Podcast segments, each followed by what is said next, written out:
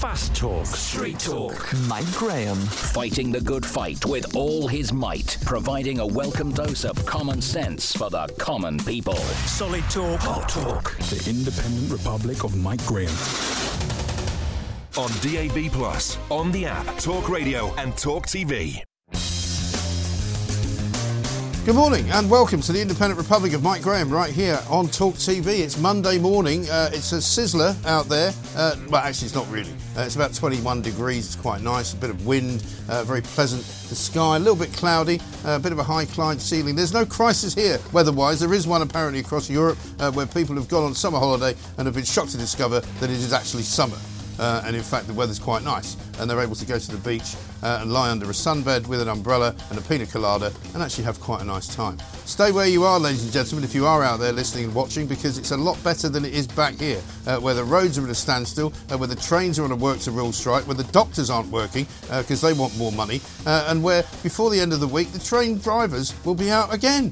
For heaven's sake, 0344 499 1000 is the number. Peter Hitchens is going to be here. We're going to talk about Labour uh, and their plan to bring in something like 3,000 wind turbines onto the land. I don't know where they're going to put them all uh, or whether or not they're even going to work. Uh, we're up first uh, with our opening guest, uh, who is, of course, from the London Assembly. Uh, there's a mayoral election coming next year, and we're going to find what Neil Garratt's got to say about that. Conservative London Assembly member, of course. we'll be talking about the big by elections coming up on Thursday. we'll be talking about as well what is going on on in the NHS because it turns out that we are on target to miss the target which the Conservative Party set out to do, uh, which was to build another 40 hospitals by 2030. Apparently, that's not going to happen. But never mind, there'll be another plan along as soon as you want to see it. Uh, coming up later on as well, we're going to talk to Nick Freeman, uh, who is, of course, a campaigner for decent transport around London. Uh, he's going to tell us why uh, e bike riders speed like mopeds and they're getting more and more dangerous. We'll also talk uh, later on to Dominic Sandbrook, who's historian and host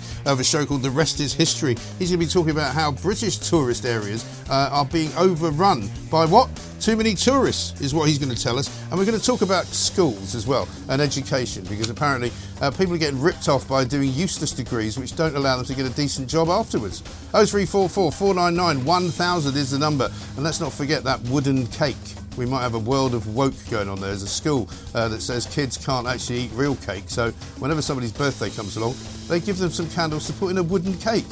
This is the most ridiculous story I think I've ever heard, and that's happening in Slough. This is Talk TV. I'm Mike Graham. It's the Independent Republic. Let's get it on.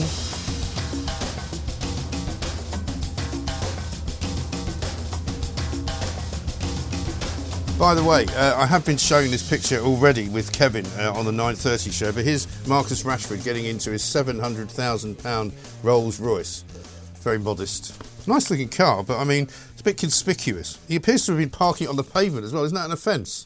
Neil Garratt's here. Uh, you know about these things. You're a, you're, you're what they call in America a lawmaker, aren't you? Well, That's maybe what they call people like you, They do. lawmakers. How are you? and other things as well. Yeah, Oh, very well. Mike. Welcome, to welcome to the Independent Republic. Nice to see you. We've had you on Zoom before, but I think we should now all uh, crusade basically on getting rid of Zoom meetings, getting rid of Zoom calls, and just having people properly in as a guest. They are a nuisance. I was in the studio properly last time I was on, actually, about two months ago. I Was think, that? I Mike. would It say was a time flies. You see, pleasure. I'm getting old. I can't remember that far back. But anyway, well, anyway, welcome to the first for the first time you've been here in July. How about that? That's great. And that way it sounds good. Um, tell us what's going on. You, your journey in already was a bit of a problem, apparently. It was a joy. So normally there's direct trains from where I live in in uh, Sutton, in my little Yeah. South London, into London Bridge.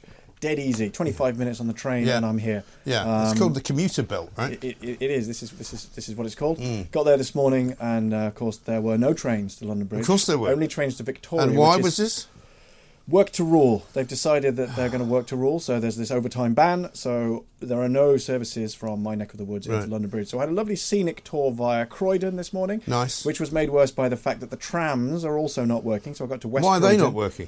Because they have a problem with the wheels. The wheels literally are falling off the trams. Uh, we've been asking about this for some time. We keep being reassured that it's fine.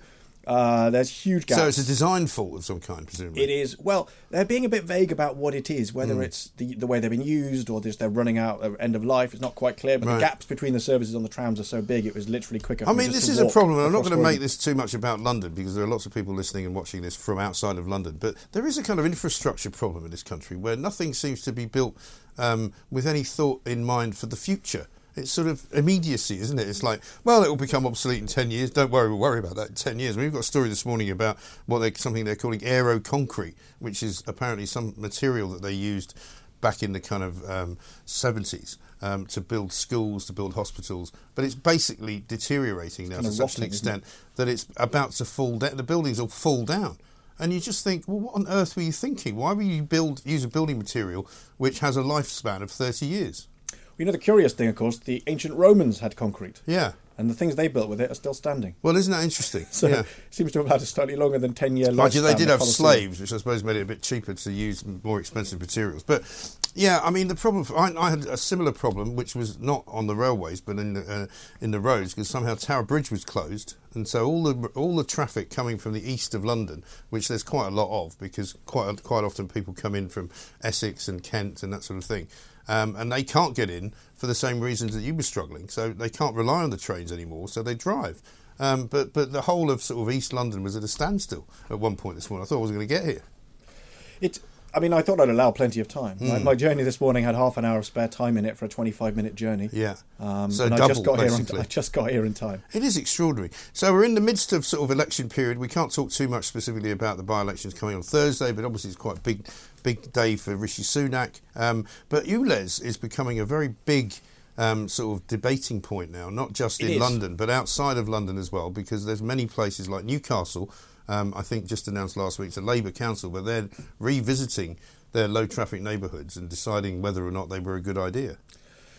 Well, I mean, the interesting thing about ULEZ is that I, I felt like I've, I've spoken about nothing else. We do a huge amount of different things Right. at uh, the London Assembly, scrutinising the police and all the different bits of transport and Yeah. so on. But it feels like the only thing I ever really talk about is ULEZ, and it's because it's what it is. It's a fundamental change in the way that people think about using their car. Right. Which in outer London, you know, my, my neck of the woods, most people have a car. Most Right. people use a car for a lot of their journeys. Mm. And the idea that you can just get in your car and go to somewhere that's two miles up the road, right. it's convenient and fast. It's the best way of getting around, right? It, it absolutely is. Um, and, and of course, what's happening with ULEZ, it, so there's a couple of things. One is that it's it's starting to spread. So you're starting to see, I saw a story this week about now people are struggling to build houses unless Yeah. they build, bring in a ULEZ.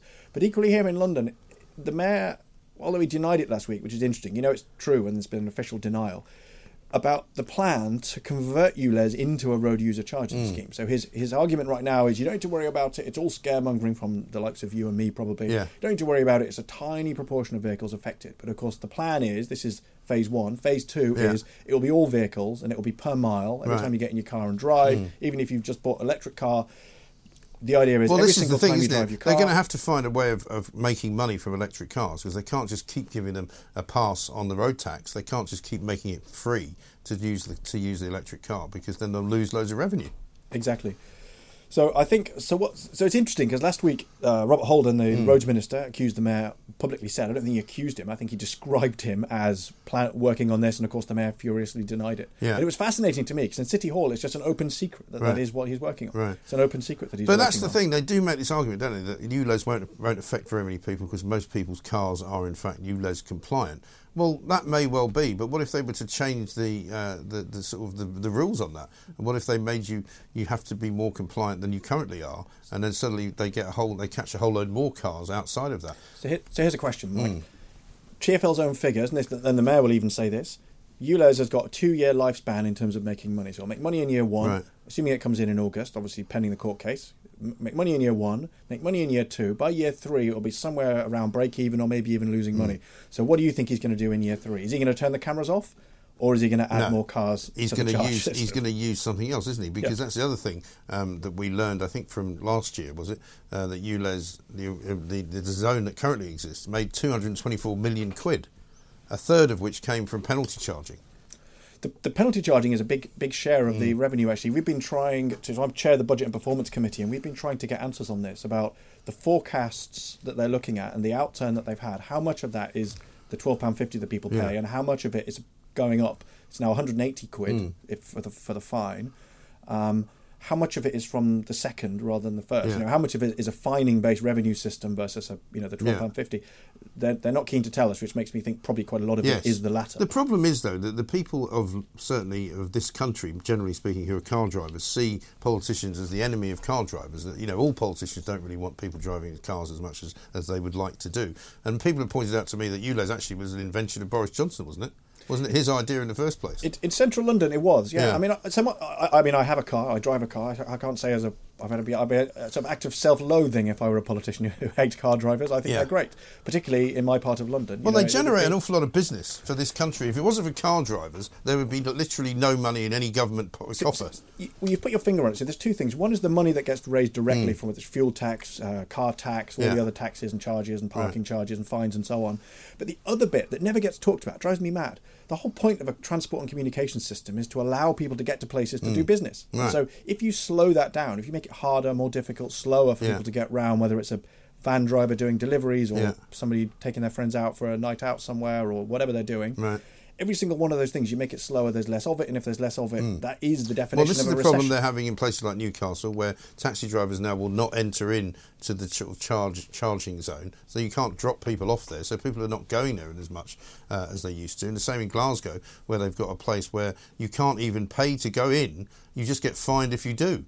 So there's an awful lot of businesses that are now suffering as a result of that, and that's happening all over the country. Yeah, Fr- France is bringing some of this in. France, of course, is, I won't even describe the system. I, I was looking at it over the weekend. It's even more ludicrously complicated than ours. Well, it must be surely. Ex- yeah. Except, for example, I'll take it for example. One is they create they create an area where a charge might happen, and then the mayor of that area can decide on any given day whether they will or won't. so be. you don't know if you're going to be fined. no, uh, and, That is and- particularly French, and- isn't it? No is. wonder they're always burning things.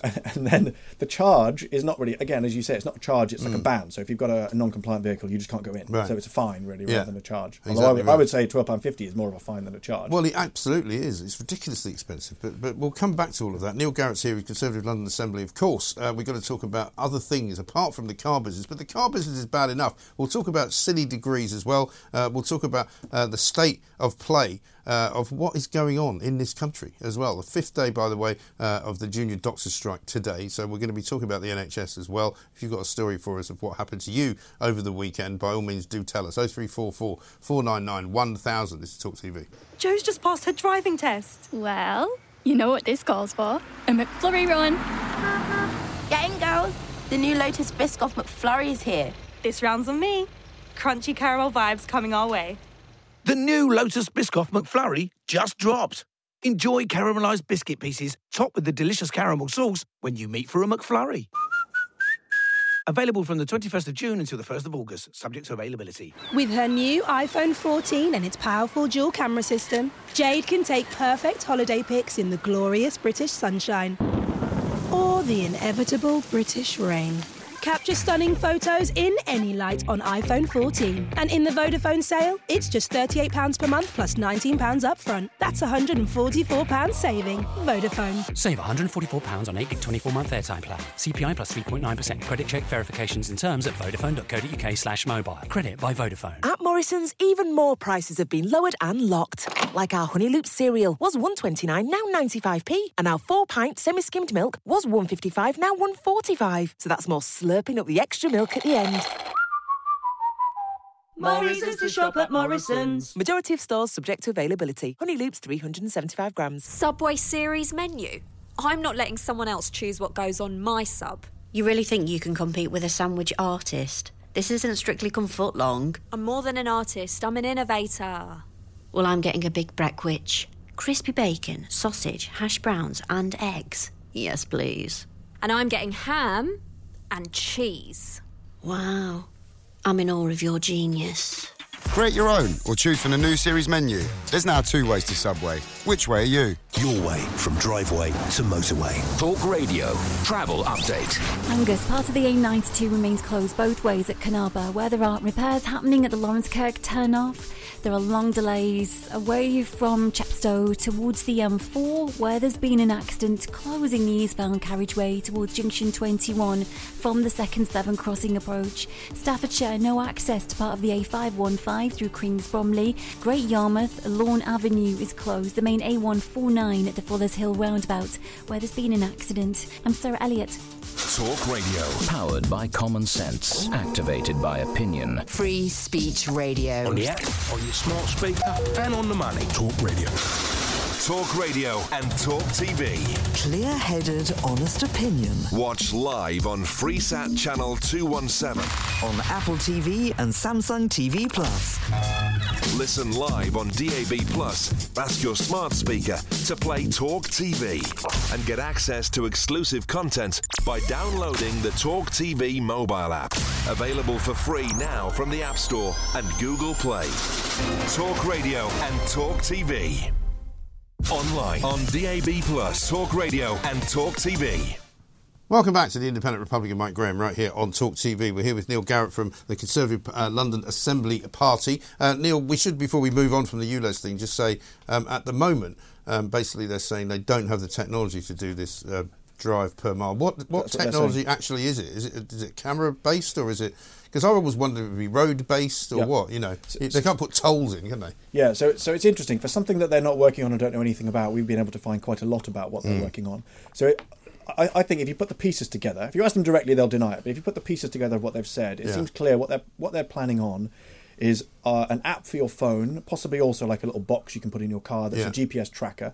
Every time you're driving, it clocks up like a taximeter. So you've Uh-huh. got a taximeter in your own car, clocking Okay. up at the end of your journey. So it's a bit like a sort of tachometer almost. Exactly like that. Which Except- is old technology, isn't it? it is. Well, it, it would be like a GPS, a bit the same kind of thing that Uber drivers have, Yeah. of course, that tracks them moving around, except Right. you using your own car. And then, but then that needs a backstop because obviously, what if you just get in your car and drive and you don't tell anybody? Right. There needs to be a camera network to pick you up and then fine you for not telling anybody. Okay. So they're not going to give you an app to- to use, which would be a government app, which you would then have to be uh, available at all times on. Whenever you got into your car, it would go ping. I think that is exactly the plan. Yeah. See, that's frightening to Terrifying. me. That really Yeah. is not something I think most people listening to this show and watching it would want. You know, No. because I was, funnily enough, I told this story. Uh, I was in Cyprus uh, a couple of months, couple of weeks ago, um, on a golf cart, and the golf cart was able to be stopped if you went the wrong way. So, like you know, it was one of these courses. It was, it was very you know long. Big Brother is watching distances. and he's got a yeah, big red button. and suddenly, if you weren't sure which way you were going, it, the thing would- it would just stop and it would give you a warning and say, "Please go back. This is not this is not um, a cartway or whatever." Um, Wow. But it's the first time I've ever seen them being able to stop a, a vehicle. So presumably, if you hand over all of your um, control to the government, the local government, they might decide, well, you've uh, had too many fines, uh, so you won't be able to start your car. Well, I don't think it'll be that because it'll be an app on your phone. But what it will be is, every, you know, you'll tell it you're driving, Yeah. uh, and as soon as you start driving, it will track where you're going. Yes. A lot of people, of course, have a great deal of concerns about this. Interestingly, the Green Party say they do, but I suspect whatever scheme comes forward, they will Particularly a lot of. MPs who quite like going somewhere where they're not supposed to be, but that's obviously another You- story. I you- you might very well think that, might. but Um, you know, but no, it's. but- I mean, but that's what the plan is. That is what the plan this is. whole Big Brother thing. Yeah. You know, it's all very well to say, "Oh, we're doing it for the revenue," but what do they do with the information? You know, what what do they do with with tracking everywhere I've been, for example, or everywhere you've been? Yeah, I mean, well, so what they will tell you. Well, firstly, he will tell you it's not for the money. Of course, it's for cleaning up the air and blah blah blah. But Yes, anyway, it's, it's but obviously nobody for the money. buys that anymore. No, nobody does. If it was actually about clean air, they would stop you from driving. They wouldn't actually say you can pay to pollute the air, which is effectively what you yeah, exactly. So, so um, the so the, the say the app will, will track you round. The, the challenge will be that so they will say that the data systems keep all the data secure. The problem is so my, my background's in IT, so I Yeah. speak with some authority on this. Right. The weak point is always the people. Yeah. The weak point is always the people. Somebody gets bribed. Somebody is stupid. Somebody makes a mistake. Somebody, you know, the, um, sort of biohacking, as it's called, where you basically you hack a system by persuading a person who's got legitimate access to give Yeah. you the access to the stuff that they've got.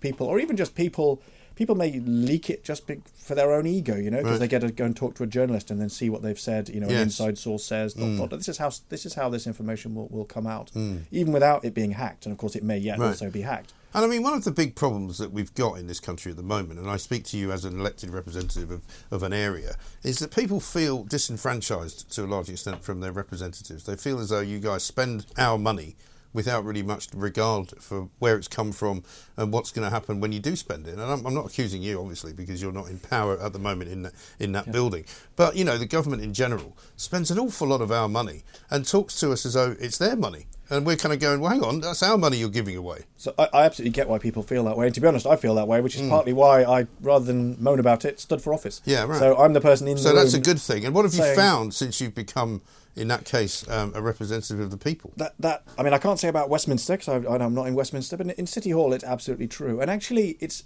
it's almost more insidious than what you've described. It's Mm. more a sense that the people who kind of operate there feel that they know best, Yeah. and that they're implementing their plan for your for you Yeah. for the goodness of you because they know best how your life should be run. Yes. There's so much of that. It drives me absolutely mad, Mm. absolutely mad. And, and there's so much. A lot of that, of course, is what they would say is the true motive behind ULEZ and road user Right. charging, all that stuff. You shouldn't be in your car.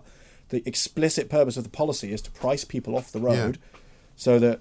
Well, so that rich people are on the roads. They don't say that bit out loud, Mm. but it, it would mean that you're supposed to not be in your car. You're supposed to be people, on your the people who are damaged mostly by these kinds of green policies, and they are green policies to a large extent, or at least people are hiding behind the green energy campaign. We've got this story in the Telegraph today about uh, Labour wanting 3,000 more wind turbines for their net zero plan to come into effect. I was listening to a climate change expert this morning on another station saying that basically they know that even if we were to stop all um, emissions, every single emission in the world today, nothing would change for decades. Nothing would change for decades, and we've got these alarmists telling us that you know the hot weather in Italy and Spain and uh, and even in the desert in Death Valley in America is It's hotter in than it's Death ever Valley, been. it? It's very hot in Death Valley, apparently. Again, uh, in fact, it's always hot in Death Valley. But you know, these alarmists are really, you know, getting to people. There are, there are young people nowadays who suffer from climate anxiety, apparently, because they're worried the world's going to end. I mean, I do think so. I think a couple of things about that. One is I think that there's it has become almost cult-like,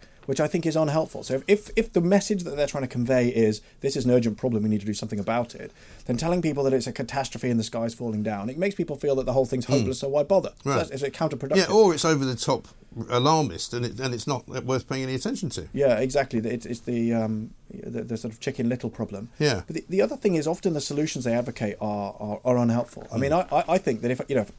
The objective is to decarbonise our electricity and also to electrify lots of the stuff that's currently not electrified. That means we need dramatically more electricity. That is zero carbon. Well, the only thing that's going to do that is nuclear, Right. not some wind turbines. Have some wind turbines if you like, but I think that going down that road is a waste of time. We should be just building Yeah. these like these new small But modular again, reactors. I wish you were in government in that case because the government doesn't think that. I remember Grant Shapps saying to me once, "Don't you want to be the world leader in uh, onshore wind?" And I went, "Not really. You know, I'd rather just have cheap energy, which is what people now want. People want cheap energy, and if you could make it cheap and green, then great. People will have it. But if you're going to make it expensive and green, no thanks. Ch- ch- cheap energy, cheap energy, and cheap food. These are things I've been talking about for a long time, and people called me mad. But th- they're exactly the thing that are, I mean, we- we're having an inflation problem at the moment, and it's energy and, fu- and food that are big problems. People Yeah. get quite snobby about the idea of cheap food, and they get quite sniffy about the idea of cheap energy. Yeah. But if you look at the period of economic growth that happened, particularly through the m- middle of the 20th century, it was entirely driven by normal things that people buy, that want to buy. Becoming cheaper and more Mm. plentiful, whether that's energy, Well, it's cars, called not to hop on it's called cars, progress, isn't it? it It's called called progress. You Yeah. know, some of these just stop old types wants to go back to the Stone Age Yeah. and cycle around everywhere, um, not to use any any air conditioning of any kind. You know, basically don't even have a fridge. Well, there's really don't bother washing your clothes. Yeah. Well, I was going to say, it's a really interesting book that somebody wrote a few years ago called "Where's My Flying Car," Yeah. and it made a really interesting point that if you look at how much energy was used per person through 19th and 20th century, it kept going up and up and up, and it Mm. correlated with people being better off. You know, less infant mortality, longer lifespans, healthier lives, and then it tailed off, and it's continuing to tail off, and we haven't got back on the idea that actually we need to find a way to create abundance, abundance of energy, abundance of all the things Well, there we is an abundance of all these things, though. It's just that the people who are supplying those things are telling us that there might not be an abundance if we don't do something about it, and therefore they have to start charging us all kinds of, you know, surcharges in order to to safeguard that. Mm. But in a, it's a construct. You know, the whole thing is a construct that nobody can actually get their hand, ha- hands on or get their heads around. well, there is a sort of political consensus. Going back to your point about you know political consensus, there is a kind of political consensus that we all need to kind of tuck our Yeah. belts in a bit, and we need to be very. But that's all very well, apart from the people who are running the country, The- who are not tucking their belts in at all. I, I was just going to say that the the people who go on TV, I suppose here I am on TV saying it, but anyway, the people who go on TV and say that earn above average, and I earn above average. I But did I'm not, even talking. I'm not even average. talking about personally, uh, you know, tightening their belts. I'm talking about government spending that has been Mm. going on. Has been prodigious in the past ten years. We have become a much bigger government in terms of what it does for the people of this country, and I don't think people want that. I think they want smaller government. I think they want less expenditure. I think they want more tax cuts, and they want to keep more of their own money. And if some party would come along and do that, you would expect it to be the Conservative Party, but they're not doing it. I, I would like to say that it was. I mean, Yeah. I mean, wind turbines are a good example of that, though, because if there's if there's a way of generating energy which is which is um, which is sort of cost efficient, cost effective, you would expect a combination of business and technology development would provide that. This is how all of the things that we have, you know, these phones and everything else that we have, that's how it was developed, not with subsidies and sort of Yeah. government pushing it, Right. but by people going, this is great, I'll have more of that, Mm. and people developing better versions Yeah. of it. This, Well, this is how it all works. It should work that way, but somehow we've run into the sand in some way, shape, or form. But Neil, listen, thank you very much indeed for coming in. Uh, we'll talk to you some more, I'm sure, before the election next year. Uh, Neil Garratt, Conservative at the London Assembly. Uh, we've got more coming up. Lord Bethell is going to join us to talk to us about why the Tories are missing yet another target. That's building more hospitals. We'll find out what that's about. This is Talk TV. The home of common sense, talk radio and talk TV. Quick Talk. Double Talk. Bold Talk. Kevin O'Sullivan. This afternoon from 3. On Talk Radio and Talk TV. Breaking news, big guests, and live debate across the UK. It's just ridiculous. Absolute nonsensical wokery. Two stroke talk in the afternoon. And in the end, we will be victorious because it doesn't make any sense. Kevin O'Sullivan. This afternoon from 3. On Talk Radio and Talk TV. Talk Radio and Talk TV. Open discussion, healthy debate. Watch online at talk.tv. Listen live on DAB Plus Ask your smart speaker to play Talk TV. and get access to exclusive content by downloading the Talk TV mobile app. Available for free now from the App Store and Google Play. This is the home of common sense. Talk Radio and Talk TV. On the app, on your smart speaker, Talk Radio and Talk TV. Welcome back to the Independent Republican Mike Graham right here on Talk TV. This is, of course, the place to be for the truth, the whole truth, and nothing but the truth. We're going to be talking NHS coming up very shortly, uh, but we've got many things to talk about as well throughout the course of the day. How about this? Um, I, a Green councillor, uh, Jamie Osborne on Norfolk County Council, has proposed that the council tax people who fly more than once a year. Does that mean a return flight gets taxed one way as it counts as two flights? Look it up in the Eastern Daily Press. He is an inexperienced idiot. Uh, that's from somebody who doesn't give a name. Well, this is the trouble with the Green Brigade, right? The Green Party cannot actually get very many votes in any particular situation. They don't really need to because there are so many green um, aspects of all parties now. I mean, if you ask me if the government uh, in the current state of affairs is a green government, I'd say, well, it kind of is because they're trying to impose these green taxes on us. They're trying to uh, tell us that net zero is something we must achieve. They're trying to make sure uh, that whatever the Conservative Party policy is on the environment, that it appeals to people uh, who are generally more green than less green. But uh, Benedict in Wigan says this. Hi, Mike. A good point from Howard Cox yesterday on Talk TV with Richard Tice. MOTs for vehicles have a particulate matter smoke test which they have to pass. So doesn't that mean all cars that pass their MOT over three years old are exempt from the crazy ULEZ zones? Well, they should be. I mean, I think the problem for people uh, trying to understand what the rules are going to be in the ULEZ zone and to qualify uh, is that tend, it tends to be older cars and older vans and older vehicles that are going to get hit with a charge, and it's going to make it more difficult for people with cars which are older. So if you buy a newer car, you're more likely to be okay. But if you don't have one, you're more likely to having to pay out. But if they bring in this uh, road charging so that every time you get in your car, you basically have to pay to drive, how is that in any way um, applicable if you're already paying road tax? That means you're effectively paying two types of road tax, which, quite frankly, is a rip-off, isn't it?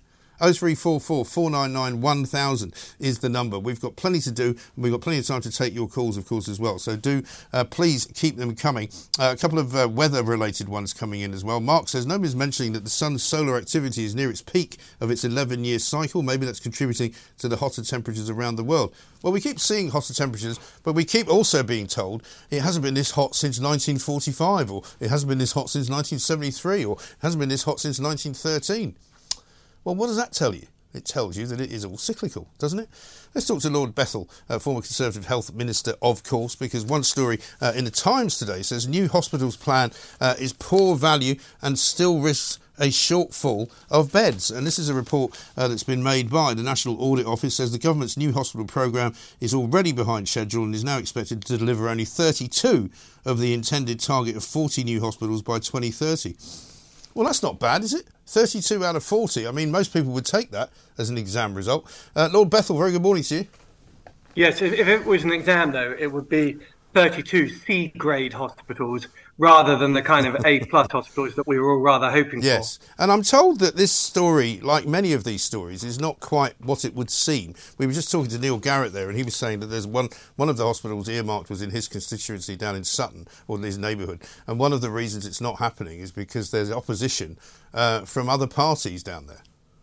Well, it, it, it is a very complicated situation. Uh, you, are right. Um, you have in one, your your mind's eye 40 gleaming, brand new, uh, lovely hospitals. Yes. And that's very much what we thought we were uh, going to be getting. And, and, that's what, as a minister, I helped sell into the electorate um, back in the back in the election.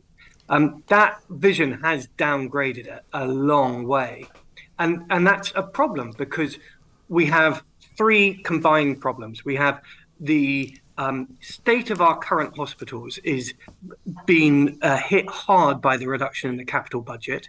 We have a capacity problem that we don't have enough beds, and we have a workforce problem that our retention and um, skills base uh, means that we haven't got enough people uh, working in those hospitals. Those three things combined are proving to be extremely expensive. Yeah, I'm sure. Is it not time that somebody started saying what the actual truth is about the NHS, though, which is that basically the NHS has been broken by the NHS, by the people who run the NHS, by those who should be tasked with running it efficiently but who have not done so despite increasing amounts of money being given to them over years. You know, 200 billion quid practically goes in, and what comes out is worse than we had last year. You kind of go, in no other business would that be acceptable. I'm not sure it's that quite that simple. Um, you are right that we've never had a moment when we, we have spent as much on the on health uh, in the round. Uh, but scapegoating the NHS managers for um, mistakes that have lasted a generation, I don't think is very productive. There are three things that we've got wrong. One is we have a very unhealthy society. We've got too much sickness in our society. Oh, so it's our fault. Uh, well, I think collectively, yeah, I really sure. don't see that. I honestly don't see that. Surely you, are not scapegoating managers in the NHS by pointing out that they haven't managed it very well. Surely, to God, that's that's just a criticism which is surely apt, isn't it?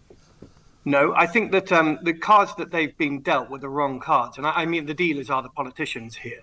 Um, we have put all of our bets on the hospitals. We've been running a sickness service, promising the British people that we will cure them when they uh, fall ill. But that's only part of it. We've run our social care system down uh, so that it's not an effective um, carer for those who need ongoing chronic problems. Uh, and we haven't done nearly enough to prevent disease in the first place, not nearly as much as other countries that have much, much lower um, uh, rates of sickness and who catch disease much earlier. And it's very expensive to deal with advanced disease compared with uh, early treatment. What sort of disease are you talking about? Well, take cancer. Cancer uh, in the UK, uh, we we catch it at stages three and four far too often. Uh, our our um, uh, diagnostic rates are extremely poor, and therefore our recovery rates are the lowest in comparable nations, and it puts a huge cost on those managers who are trying to run uh, hospitals where people are staggering in, literally, uh, uh you know, t- too ill uh, and uh, struggling with disease, instead of catching it early, right. where something much cheaper could help them out. Well, why is it not being caught earlier? Well, our mentality, our doctrine, the way in which we go around health uh, in this country is completely wrong. We don't do nearly enough to health check people, to prioritize those groups who we know are, are, more likely to be ill and to intervene really early in their illness. A good example is diabetes. Six million people with diabetes. Oh my goodness, that's so expensive. No wonder our health system uh, is creaking and, and that's and type two, presumably. That's that's type two and very early diabetes. So that's the biggest number. Right. But a lot of those people, when when they have their heart attacks or when they are fighting cancer because they're carrying either obesity or diabetes they will they will cost a lot more and struggle a lot harder to fight other diseases. And that's what we saw in covid. We saw that the inherent illness and sickness of the country meant that people were just in not in very good shape uh, to fight the horrible covid virus. And that's why our icu units um, fell over as quickly as they did. And that's why we have one of, one of the contributing reasons for why we have recovered as slowly as we have. Well, one of the contributing reasons as well is that people who did have other issues during COVID weren't able to be seen by a doctor, and so their conditions worsened. I've spoken to people who rang this show uh, who told me that you know uh, we've now been diagnosed with stage four cancer. Um, I'm probably going to die before the end of the year, and they'd said to me if I could have seen a doctor two years earlier, I'd probably have a chance of surviving it. So you know the NHS, uh, and whether that you blame the government for that or not um, the shutdown of the NHS for, for everything but COVID for two years has made it even worse, hasn't it? Well, uh, I, the stories that you just mentioned, I, I totally um, agree with the testimony. Uh, I've heard those stories, and the statistics bear them out. Uh, pe- that's what the waiting lists mean. They mean that people like your friends who should be treated today are having to wait six mm. to 12 months. And that means their recovery chances and their recovery rate and the amount of money spent on helping them recover are all bad news. Right. But it wasn't that the health system shut down; it was that it was drowned by dealing with the with the results of COVID. Uh, actually, not really. No, that's not true either. Because I can also tell you testimony of people who tried to see GPs, and the GP surgeries were effectively closed. People couldn't yes. go to GP surgeries. I remember famously a picture that somebody sent me of a sign on the outside of a GP surgery which said, "Please do not enter if you are unwell." And you're going, "Sorry," you know. Well, right. You, you, you, I mean, you're you're, you're right. Uh, um, GP surgeries, quite rightly, shut down because if you have a highly contagious respiratory disease the last thing you want to do is cram ill people into a confined space. There's, that makes no sense at all. What, like fact, a hospital? The telemedicine and the 111 that we put in place did a very good job. And, and that's just an unfortunate consequence of a rampant respiratory contagious disease.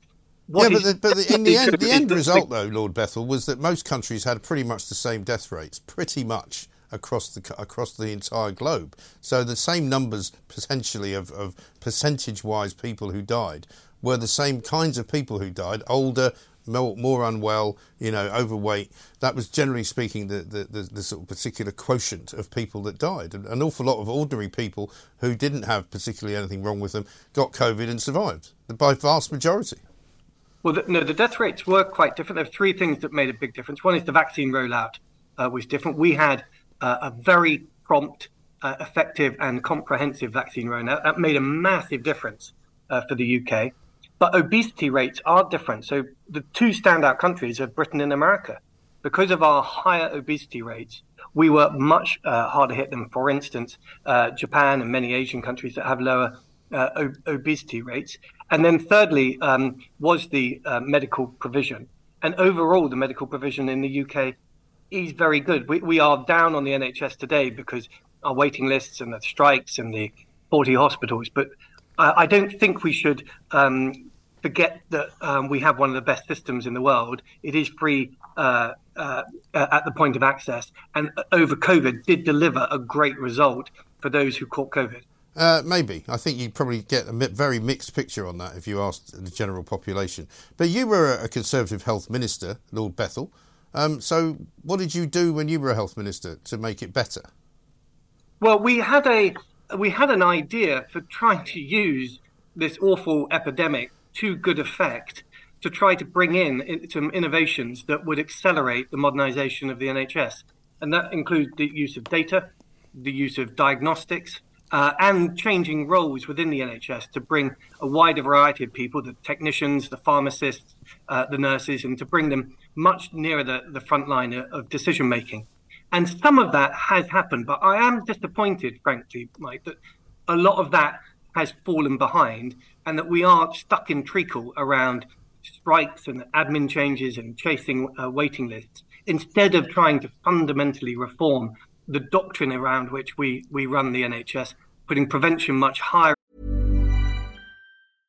How would you like to look five years younger? In a clinical study, people that had volume added with Juvederm Voluma XC in the cheeks perceived themselves as looking five years younger at six months after treatment. Look younger, feel like you. Add volume for lift and contour in the cheeks with Juvederm Voluma XC. Reverse signs of aging by adding volume to smooth laugh lines with Juvederm Vollure XC. For important safety information and to find a licensed specialist, visit juvederm.com. That's J U V E D E R M.com. Not for people with severe allergic reactions, allergies to lidocaine, or the proteins used in Juvederm. Common side effects include injection site redness, swelling, pain, tenderness, firmness, lumps, bumps, bruising, discoloration, or itching. There's a risk of unintentional injection into a blood vessel, which can cause vision abnormalities, blindness, stroke, temporary scabs, or scarring. Talk to a licensed specialist to find out if it's right for you.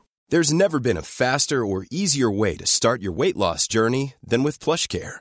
PlushCare accepts most insurance plans and gives you online access to board-certified physicians who can prescribe FDA-approved weight loss medications like Wegovy and Zepbound for those who qualify.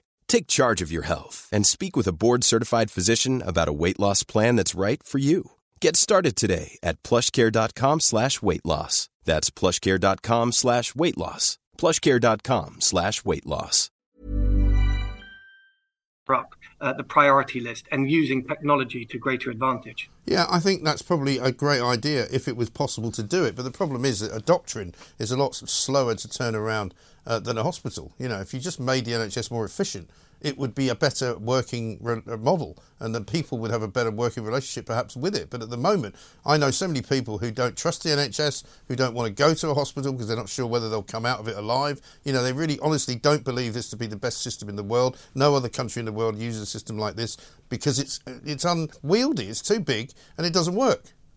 But if I can pick one thing you said there, I violently agree with is people don't like going to hospital. Yeah. It's a, it's a, one of the things that we found in COVID. You know, the NHS does sometimes fetishize the big hospitals. They are um, economically efficient and they do deliver very high services, but people hate going to hospital. I hate going to hospital.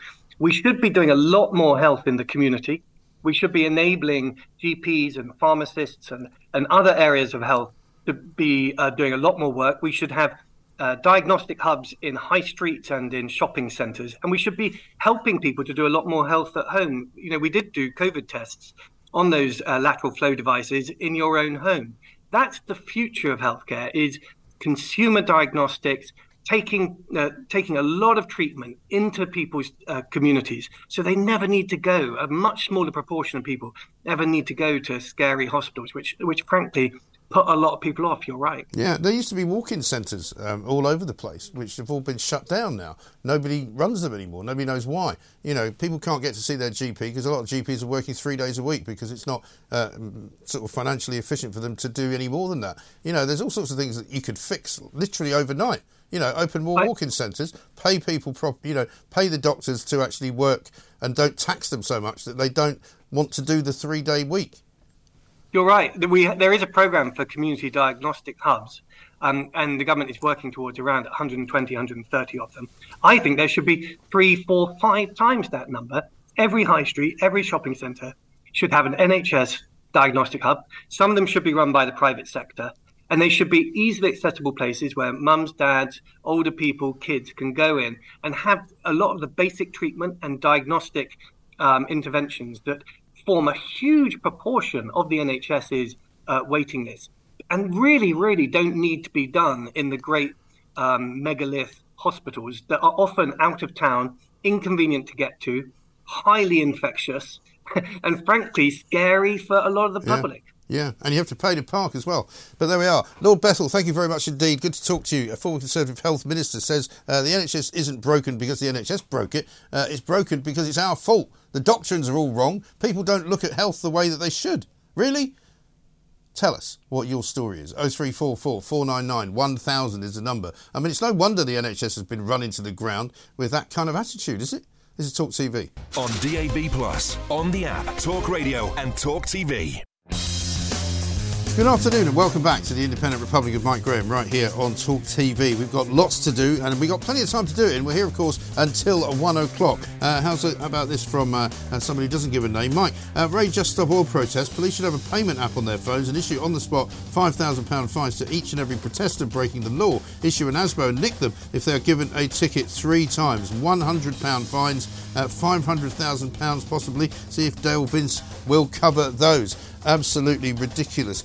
Uh, what's going on at the moment is that uh, there's a, a 21 gun salute, or a 41 gun salute, uh, I should say, by the King's Troop Royal Horse Artillery. Uh, the battery is firing over in Green Park. Uh, has been going on for about the last five or six minutes. Uh, it is a celebration of her first official birthday, basically, uh, as she turned 76 um, because she was now uh, she's been the Queen for a year, uh, the first year basically since the um, the coronation service at Westminster Abbey uh, on the sixth of May. So um, lots going on uh, around all of that, of course. Uh, Mike, I worked for Saudi Aramco at their Shaybah oil field, located in an empty quarter of one of the hottest places on earth for two years. Temperatures were that high that they broke the thermometer. But it was fine. I enjoyed it and I'm still alive. Well, this is the thing. I mean, some of the hysteria around the weather reporting is quite frankly ludicrous. The idea that America is being battered by, um, you know, tornadoes and burned to a crisp by the hot sun in Death Valley. Well, Death Valley is one of the hottest places on Earth and is registered as the hottest place on Earth almost every single year. It goes over 50 degrees there all the time. That's why it's called Death Valley, for heaven's sake. And in parts of Arizona, which are technically actually a desert, it does get quite hot. But in New York City, actually, they're having a relatively cool July so far. When I lived there, it used to go well over 100 degrees Fahrenheit every single summer from July till the end of August. It was that hot. It was dreadful. But let's talk to Serge Cefai, uh, head teacher at Sacred Heart School in London, because a uh, story coming out today from the government um, is that basically Rishi Sunak wants to do away uh, with false dreams and false hopes and bad degrees and dodgy degrees. He wants them uh, to be not offered any longer to people who go to university because he says they're being basically ripped off. The university's watchdog wants to improve standards. They want to include a cap in terms of student numbers going to courses where a high proportion of people doing those courses don't go on to a professional job or further education. In other words, they waste their money on further education instead of doing something practical. Serge, a very good afternoon to you. Welcome. Afternoon, Mike. Nice to see you. Yeah, good to talk to you. Thanks very much for joining us. I mean, there seems to be two schools of thought on this one. Um, some people believe, and the Labour Party, I think, count themselves as, as one of these groups, um, that this will limit the kind of creativity and it will limit opportunity for uh, children from sort of less well off backgrounds. Uh, other people, of course, say, well, quite right, some of these university degree courses are ridiculous. They're just about making money for the, for the, uh, for the universities themselves. What do you make of it? Well, I'm in the latter camp. I'm sick to death of sending kids to university doing Mickey Mouse courses, which ultimately don't lead to a job. And what does that mean? Society must probably has to uh, look after them, don't they? Yeah. And uh, so I think he doesn't go far enough. Instead of leaving himself open to the trendy Wendy left, giving exactly the same sort of comment that you just made, why don't we actually turn it around a little bit? And because I'm sick of it, I've heard you often enough. You're sick of being told of how we've got all sorts of vacancies in certain jobs. Yeah. Well, why don't we just say, well, for those jobs that society needs, we will actually pay your student fees, and therefore, and when we've trained you up, you will actually work for the public sector, you will work for the NHS. If you want to then disappear to another country, then you'll have to pay back your, your fees. So rather than leave himself open to, as I've already mentioned, the trendy Wendy nose ring ponytail brigade, who think the idea of going to university is just for the sake of three years having fun, as opposed to what I, and I know you think, it should lead to a job and a job that contributes to the society they live in. Uh, so he needs to go a bit further, but definitely let's stop these Mickey Mouse courses. And if they do want to take, you know, the life and death of Mickey Mouse and Donald Duck, uh, that I charge them double. yeah, if you're going to be that stupid, you might as well uh, be rinsed. I mean, they probably all end up standing in a Just Stop Oil um, picket line, you know, right. walking slowly through Holborn or something like that. But but it's true. I mean, the problem with, with, with the university sector, it seems to me, is that they're now all about money. They seem to spend a great deal of their time attracting foreign students to come to this country because we know that of the 1.2 million people who came here from abroad, you know, um, in 2022, a very large proportion of them came here to study at university, and it's become a massive industry. Yeah. And what are they doing with their nine and a half grand? Uh, the average amount a head teacher will get per pupil is about between five and six, and we have to provide education, at least six lessons a day, 36 weeks a year, etc., etc. Um, you've had kids through uni. I know I have. Yeah. Everything's online. They don't meet a tutor. Right. What the hell are they doing with their money in any case? But I go back to my initial point. You know, the university, the education system is supposed to serve society. I think we need to just go right back to the beginning. Let's get all employers in a great big room, if there's one big enough, and let's ask them, what do you want? What skills do you want taught for your for the future employers? What sort of things do you want taught? And let's, if necessary, let's look at the curriculums. Let's give society what it needs. I just go back to the point where it's supposed to lead to a job, Mike. It's supposed to serve our society. And so much of education now has lost the plot. And uh, I don't know if it's retrievable, but all this nonsense talk about enrichment, well, it needs to lead to a job. And as far as your sort of uh, school is concerned, Serge, you know, you've got a common sense attitude to, to, to school and probably to further in higher education as well. You know, what do you tell your kids and what do your teachers tell your kids there? Not sure if we've lost Serge. We may have done. He may not have as good of a line as we thought. We'll come back to Serge as soon as we can. The story basically is that the government wants to improve standards at universities, and they want to say uh, to universities if you're basically teaching modules, if you're teaching degree courses which don't result in somebody getting a job afterwards, then um, we're going to say don't sell that course to anybody because it's a rip off. And I think that's right. Serge, we just lost you there as I was asking how Sorry, how, yeah. how you advise your youngsters when they're when they're sort of getting into you know uh, GCSEs and A levels about what they should be looking to do because obviously there's there's apprenticeships, there's training programs that you can do without going to university.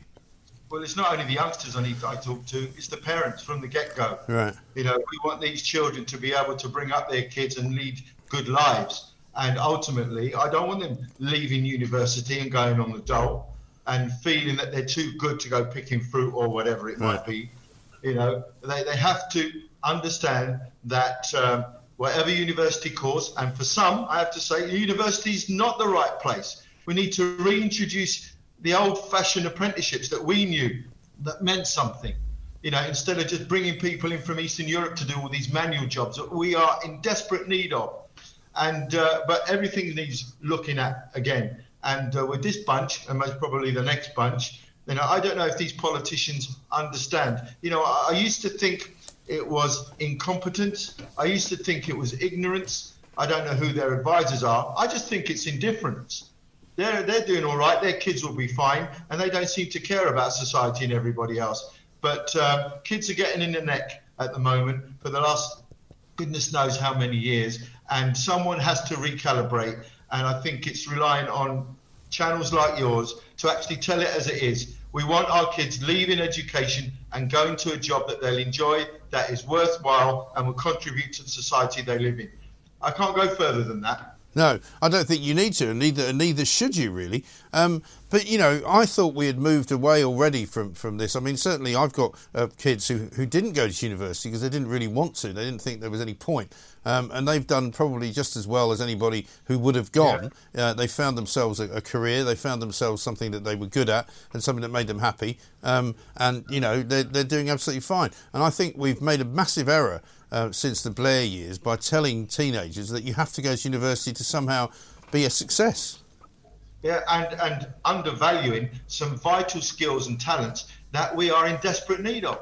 And I think that's you're right. It's, it's during the Blair years where I think it began, where everybody should go to university. For some children, it's not the right place. And to do a, a rubbish course that doesn't end up in a job and end up paying 40 odd grand, it really is crazy. And listen, he's in the, he's on the right lines. I think he should go further. And let's be positive about the the opportunities that we do need. You know, we do need nurses, doctors, etc., engineers, and let's bring back apprenticeships and let's make kids think feel good about not necessarily going to university. Absolutely right. And what's it been like for you this year, Serge? We haven't spoken as much um, Yeah. this year as we did the previous years when there was, you know, all sorts of things going on with COVID and all the rest of it. Um, what sort of year have you had as a, as a head? As a head, I think, unfortunately, I'm at the right end of my career after 44 years. I think we'll look back, Mike, and uh, will this be a Jimmy Savile moment where we look back 10 years' time and think, how could we put our kids through this nonsense? Yeah. How we let our children, goodness knows what they're seeing on uh, social media already. We've lost control of that. But some of the stuff that is being talked about in schools. Now, listen, I know your job and I know the media. We always like a bit of a headline story. You know, has everyone forgotten how difficult puberty is suddenly? Yeah. Why would you suddenly bring into play gender? Why would you suddenly get the idea that kids are the wrong gender, but it could be a bit of confusion? Puberty in adolescence is confusing enough. Let's start acting like adults. Let's start taking responsibility. Let's breed into our kids a bit of resilience, taking responsibility as though at the moment everything's somebody else's fault. Let's wait for the government to bail us out. Well, I wasn't brought up that way. Kids in my school are not told that. The first thing we talked about after COVID, it wasn't about catch up, and of course you're going to fail. It was, mm. do you know what? We've had a bit of a hit, but now I'm going to give you more homework. That's the right way to bring up kids. And I think adults have forgotten it. Yeah. Well, there's a reason why you don't let kids self determine everything that they do because they don't know what they're doing. And there's nothing wrong with saying that because they don't have the life skills to deal with most of what uh, they're having to decide about when they're uh, living up to the age of 16 or 18. And your job as a, as a parent or a teacher is to help to guide them, isn't it? Well, where are the adults here? And let's let's talk about the parents because no one ever likes to talk about parental responsibility. Yeah.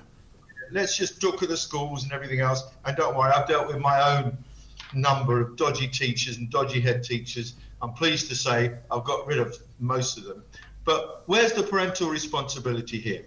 They can't even take their phones off them, for goodness sake, when they know they're up to nonsense. And I often tell my parents, I say, who, who owns the phone? Right. They don't even understand that because they pay the contract, they own the phone. So why the hell can't you take it when you know your kid is overindulging? And they don't seem to be able to. I offer a service at our schools, you know, where I'll take it, see if they get it back off me in a hurry. Yeah, right. When, you know, but why can't parents do it? And I, I still haven't got the answer to that. All I know is is that this isn't going. This is not the right way to bring up children. No, and I think there is. I think there is a deficit there. I was talking to a friend of mine who was giving a lift home to one of his son's friends the other day. Sixteen-year-old didn't know his own postcode. Yeah, I'm I mean, you go, surprised. sorry, how could you not know your own postcode? And I mean, talking about phones, I mean, I end up talking to my parents as though they're my pupils. Maybe I'm old enough, I don't know. But I said, look, it's one thing to tell your child you're not using the phone, but it's pretty hard to tell them not to use the phone when you're on it yourself 24 7. Yeah, exactly, Exactly. You know, right. start setting good examples. Because I, I'm, I'm, being, I'm fed up being bumped into people in the road because they're looking at their phones. You know, it's. I think it's a national disease Mm. that we all must take responsibility for, and we must lead as adults.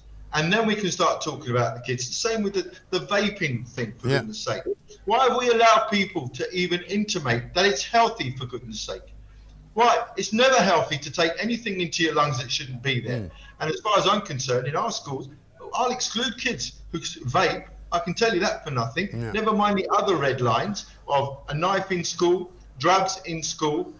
Lay a hand on one of my teachers. See if you come back in my school again. Yeah. And everyone's really happy with that because it makes sense. And I'm not going to run my school with 1,100 kids because of one child's got issues. Hmm. Well, let's deal with those issues. But if he breaks those red lines, he's going to have to deal with them in another place. Yeah. And I'm quite happy to support that. But that is just common sense. And I think I always was brought up with, and I'm sure you have, the old adage of common sense ain't that common.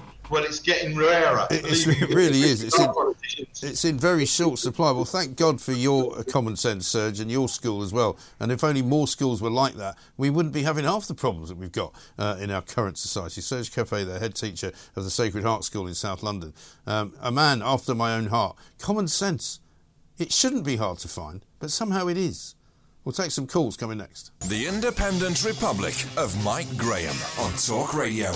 Welcome back to the Independent Republic of Mike Graham right here on Talk TV. Good afternoon, Mike, says Chris in Red Hill. Uh, I've texted you guys before. Why can't we, the government, etc., intercept the boats before they get to the smugglers, or is this too simple? Plus, do the absolutely useless government know that the money they waste is not theirs but ours? I really am in despair at the way everything is now backwards. Also, it's taken me six weeks to get a three minute phone call from my doctor to talk about my broken leg.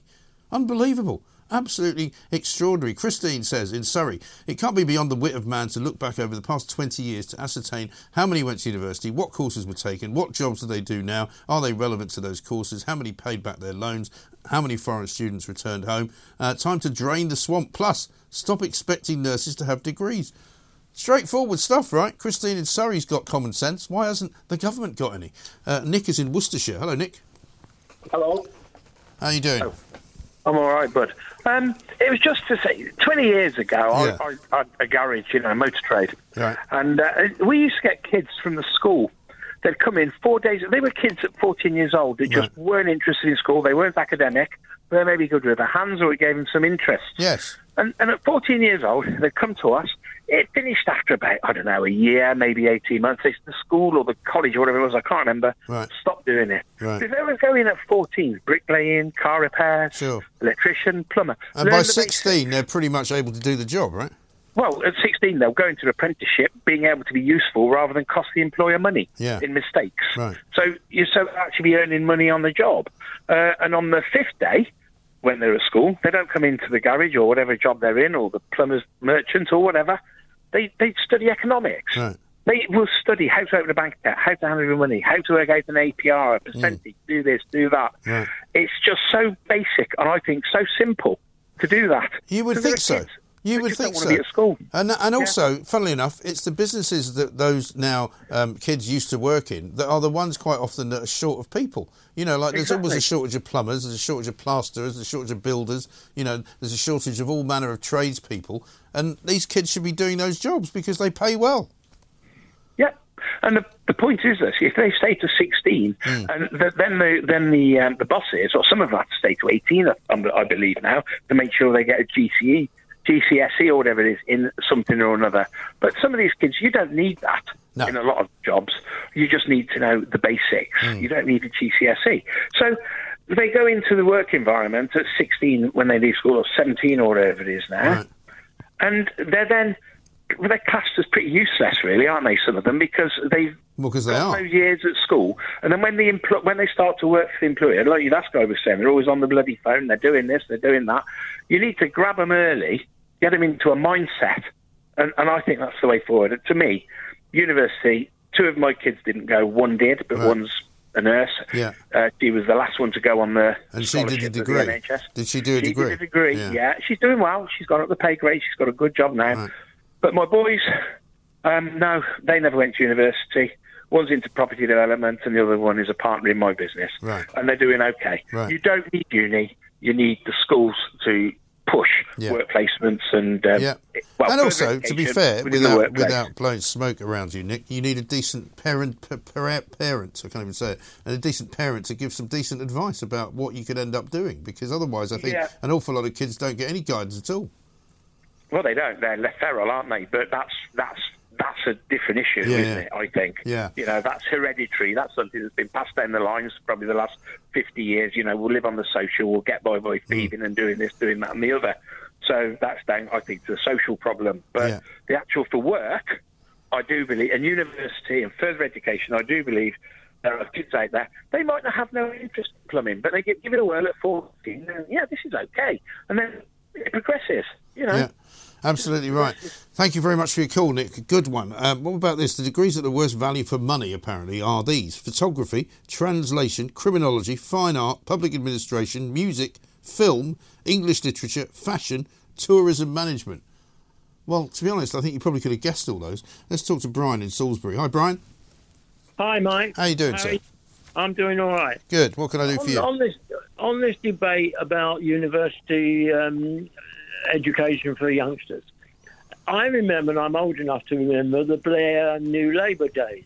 Right. And if you if you recall back in in his time, we had a high register of unemployed youngsters, and there was a list. You know, uh, obviously in the department there was a list of the numbers. So what did Blair do? He said, "Okay, we'll send everybody to university and we'll transfer." The numbers from one list to another. Yeah. It was a pure manipulation of figures Yes. that uh, started this off, and it's just gone on and on and on. So I blame Blair and his uh, New Labour project. Yes.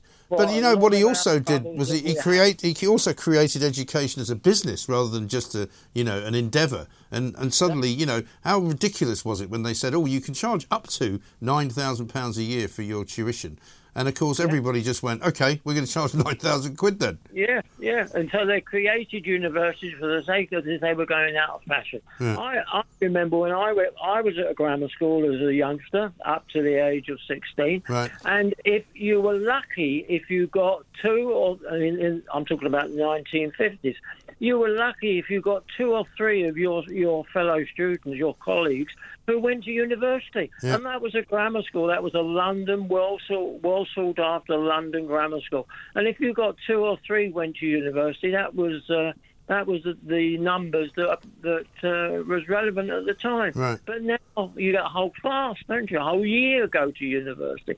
But like I say, I blame Blair. I blame Blair for for a lot. of But they things. come out after three years and they're policy. getting they're getting paid sums of money which are all sort of twenty five thousand pounds ish. And that's it. Yep. So it's not exactly be- you know they could they could have spent three years building up to a salary like that and they'd have been no worse off with no debt.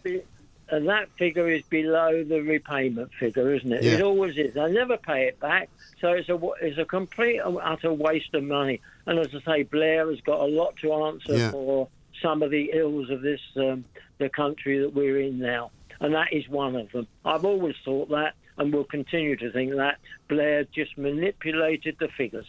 He did absolutely right, spot on, Brian. Thank you very much indeed for that. And of course, um, the rest of us have been suffering ever since. Get a degree, said the man. You'll do much better uh, when you get a job. Well, it turns out that actually that's not true. An awful lot of jobs have also said they will never actually get you into uh, do an interview unless you've got a degree.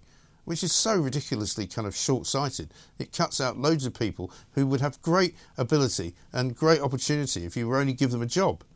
Sometimes it now looks like not having a degree is actually a sign of somebody who might be a little bit of an independent thinker.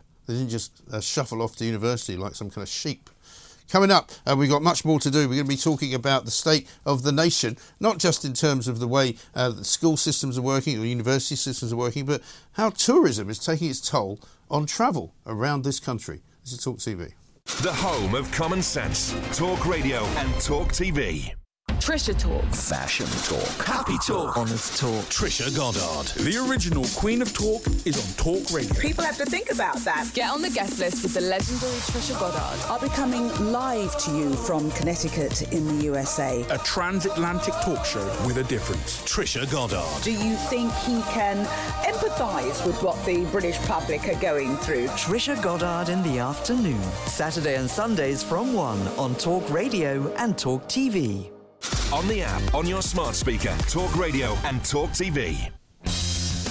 Welcome back to the Independent Republic of Mike Graham. Let's face it, we have got several things to be discussing here. Nick says this Mike, I reckon the government want our kids to qualify from university in debt. It sets them on the path of debt slavery, which keeps them working and the economy ticking over. I'm not sure about that. Brown in Cambridge says kids seem to feel that university is a rite of passage. The problem with these Mickey Mouse degrees is that they will never earn a high enough salary to start paying back the debt, so they don't care. Well, I'm not sure if that's true either, because I think the problem for a lot of parents, for example, is that they also go into debt uh, to put their kids through university. And if the kids never really make enough money to stand on their own two feet, it's all pretty much a waste of time for everybody involved. Sarah in West Sussex says, uh, Mike, your university degrees, the policy was flawed from the get go. Which organisations require 50% of their workforce to hold degrees? Very few is the answer. Blair's aim was to reduce unemployment. I think that's true as well. Um, 0344 499 1000 uh, is the number. Ian Collins coming up at 1 o'clock, of course. Don't forget the new Kevin O'Sullivan show from 3 to 5, and then Vanessa Feltz from 5 to 7 uh, coming up tonight. Right, um, let's now talk to Dominic Sandbrook, historian, host of the Rest is History podcast, because there's a very interesting subject that we want to talk about, which is what is actually going on around these islands of ours, and is tourism, too much tourism, uh, taking its toll? Um, let's find out. Dominic, a very good uh, afternoon to you. Welcome. Good afternoon, Mike. Thank you for having me. Not at all. I mean, there's an awful lot of people looking east at the moment and going, oh, God, it's really hot in Europe, so maybe we should just go on holiday here in Britain. But then uh, you get the double whammy of reading the front page of the Metro today, uh, who said there's a beach crisis in Britain because nobody's going on it because it's too cold. I mean, I wish people would stop being quite so kind of, you know, doom and gloomy about the state of, of the travel business. But, but you've got different news for us on, on, on the travel business in this country, haven't you? Yeah, that people don't tend to visit um, the places in their own locality. So this is a survey done by the financial services company Wise, right? And um, they've found that. Uh, only 22% of us feel well informed about um, when we're going sightseeing. Huge proportions of people haven't visited the local castles and museums in the local county, right. and yet 36% of people have visited the Eiffel Tower. So, in other words, familiarity breeding contempt, Mike. That's what it's all about. Yes. So, in other words, have you been to all the places near where you live? The answer is probably no, and that's true of all of us. Yeah. But when we go abroad, we feel sort of honour bound to go with a little checklist Yeah. and tick off. I mean, it's a bit like I, I lived in. New York for ten years when I was when I was a bit younger, and I would only really go to the touristy bits of it when somebody was visiting. And I think, Right, exactly. I mean, London's a bit like that for me as well because I mean, I there was a time when I would go to you know wander around a gallery of an afternoon, but but you know, it's hard to find the time these days. I mean, I do look at an awful lot of it because when you live in a place like London, you're seeing a lot of the history. I mean, literally, I'm looking out the window of my studio and I can see the Tower of London, see it every day, which is amazing. I haven't been in it for a while. Um, There you go. But I've taken my kids to all of these places. But, you know, once they get a bit older, you know what that's like. You kind of go, do you fancy going to the Tower of London? You know, I'd rather go to a pub. Um, so, but I mean, pubs are also are fun to do. I mean, there's pub crawls that you can do, which are quite historic, right? Yeah, you can. I mean, you can basically, if you're interested in history, as so many people are, and why not? Because it's the fascinating stories, great characters, and so on. You can kind of, you know, we did a thing with our podcast, The Rest Is History, where we went to Amsterdam and to Paris, Right. and we both, we're Tom, my co-presenter, and I, we picked time periods. So he picked the golden age of the Netherlands. So that's the kind of the great townhouses of Amsterdam, Rembrandt, the art, and all that stuff. When the Dutch were kind of ruling the roost, and in Paris we did um, 60s Paris, so 1968 kind of kids throwing cobblestones at the police and all Right. this. And we basically devised walking tours. So you can go on this kind of tour. We do it in the podcast. You you go to nice bars, you go to cafes along the way, you have a nice lunch, but you also see some of the history and you kind of immerse yourselves Hmm. in a kind of a time and a place, I think. And that kind of escapism I think that's a key part. It's always been a key part of where we go on holiday. Because I mean, I'm sure it's the same for you, Mike, as it is for me and for everybody else. You want to escape your daily grind, put it all behind you, and almost pretend that you're somebody else for two weeks. Yeah, yeah. I think that's a huge Are part there, of are there holiday. sort of uh, landmarks that people don't know about? Do you think in this country where, where you know people would be surprised that they're there, but they're actually not really visited much?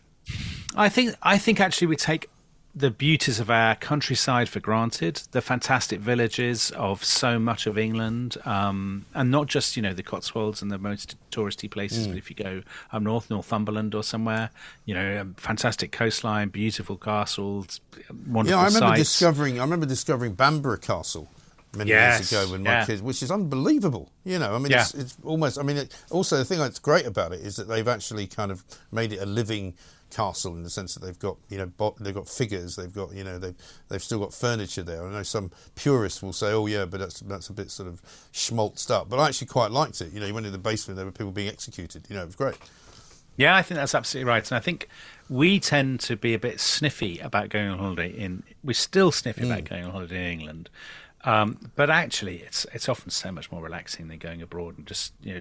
You're basically when you're in the punishing heat, standing in a great queue, surrounded by mobs of people. I mean, that's never going to happen to you in Bamburgh, is it? I mean, It really isn't. You might, free, you might freeze to death, but I mean, you're not going to get sunshine. But, but there are fewer, better beach um, scenes that you can that you can look out over Holy Island and all of that. I mean, it really is Yeah. beautiful up there. And and Scotland. I mean, I was. I mean, I lived again. lived in Scotland for, for many years.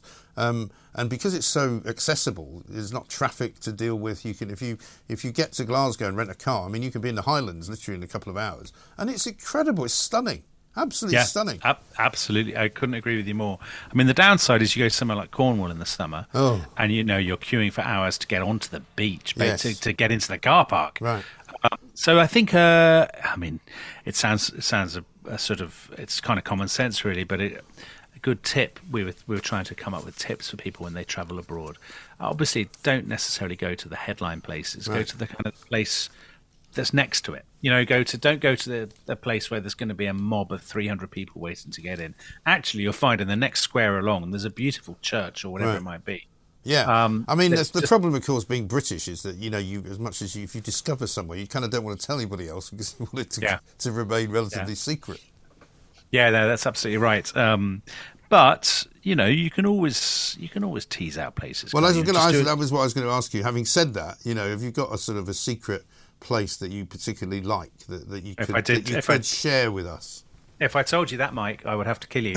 but um, uh, there is a place. I'll tell you a really nice place. So it's in Istanbul. Okay. And um, you, there is a. Uh, it's called uh, Palatium Restaurant. Okay. I'm not saying you go there for the food.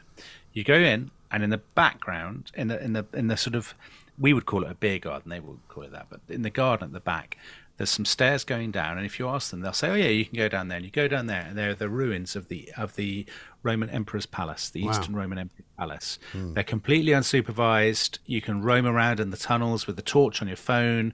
There's no kind of you know bureaucratic regulations or whatever. It's like being Indiana Jones. Wow. And it's just right there in the garden of this restaurant. It's fantastic. And that could be amazing, probably much better than an experience you might have in the in the Egyptian um, sort of pyramids, right? Which probably Right, exactly. are now overrun with people. over exactly overrun exactly massive tourist traps um, so those kinds of little things those little sort of hid, Nice. hidden gems i think they're, the, they're the things that make holiday aren't they Yeah, I think so. I mean, you know, there's also, you know, there's something to be said for just exploring somewhere completely different. I mean, I know loads of people who have started going to, to, to different parts of the former Soviet Union, you know, which are now independent Right. states on their own, which are fascinating, where loads of people have never been, you know. Yeah i remember going to bulgaria in the 1990s nobody went to bulgaria then and actually bulgaria has some gorgeous beaches uh, and it was very cheap and it was great fun and it was because it was off the beaten track you know you just felt there was a slight feeling of sort of i don't want to say smug satisfaction but there's a feeling of achievement having gone somewhere where nobody else has gone Yes, you know definitely. Well, they always used to be that. I mean, I don't know where that's kind of disappeared to because, I mean, I think the the problem with a lot of history conversations or historic conversations that we have nowadays is they're all kind of set in this rather ludicrous. Um, uh, sort of narrative that you know all history is somehow bad and we were bad in history. And so we shouldn't be talking about that. We should be moving on from that. You know what I mean? I mean we were talking about Yeah, the Elgin no, marbles I- this morning. Peter Hitchens surprising everybody by saying we should give them back you know because frankly you know we have no reason to keep them. Fair enough but you know, is the is the sort of the university generation, if you like, are they are they keen to explore history as much as we were? I actually think most people are. I think most young people are. I think uh, a tiny minority give them a bad name. Um, a tiny, very noisy minority uh, who often so often dominate the headlines. I mean, I totally disagree with Peter. I think we should go back for the rest. I think that's an unusual viewpoint. Well, he said Um, he used to think that, but now he thinks that we have no reason to keep them. Uh, I mean, you could say that of any artifact, couldn't you? I don't think I don't think the um, the Elgin marbles are any different from any others. I think the British Museum is one of history's great museums, and it would be an act of unbelievable vandalism to start dismantling it, and it not and it would be betraying not only the legacy of the generations of people who built it, but it would be betraying the interests of all the British children who get so much out of Mm. going to who perhaps come from families where they don't have the the you know it's very easy for somebody who says oh you know we'll take um, Theodora and Roddy out of uh, on a flight at half term Yeah. from boarding school and go to go off to Athens and we'll see it in Athens but a lot of people don't have the money to do that No, that's for those true. people I think that kind of that kind of act would be one of, of flagrant vandalism Mike. Okay, well maybe we should keep the Elgin marbles and give them Peter Hitchens. See how they like that. perfect that sounds perfect There we are, Dominic. Good to talk to you. Thank you very much indeed, Dominic Sandbrook, historian, host of the Rest of the Rest is History podcast, talking about um, basically going to places and discovering new places, which has got to be a great thing to do, right? 0344 499 1000 is the number. Uh, look out for uh, some uh, places to go and look for, for information on that uh, coming up on our Twitter account and also uh, on Facebook as well. Also, I found out just this weekend, apparently you can watch this show live on TikTok, streamed, believe it or not. Um, this is Talk TV. Across the UK, online and on DAB, the independent republic of Mike Graham on Talk Radio. So if you enjoyed that, be sure to catch the whole show 10 to 1 Monday to Friday on Talk Radio via DAB, online, or via the Talk Radio app. If you have an opinion on the stories we cover, we'd love to hear from you. Call us 0344 499 1000 or tweet at Talk Radio during the show to have your say. The Independent Republic of Mike Graham on Talk Radio.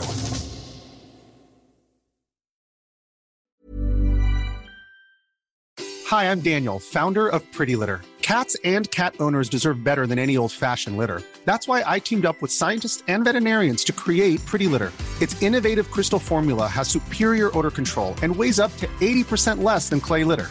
Pretty Litter even monitors health by changing colors to help detect early signs of potential illness. It's the world's smartest kitty litter.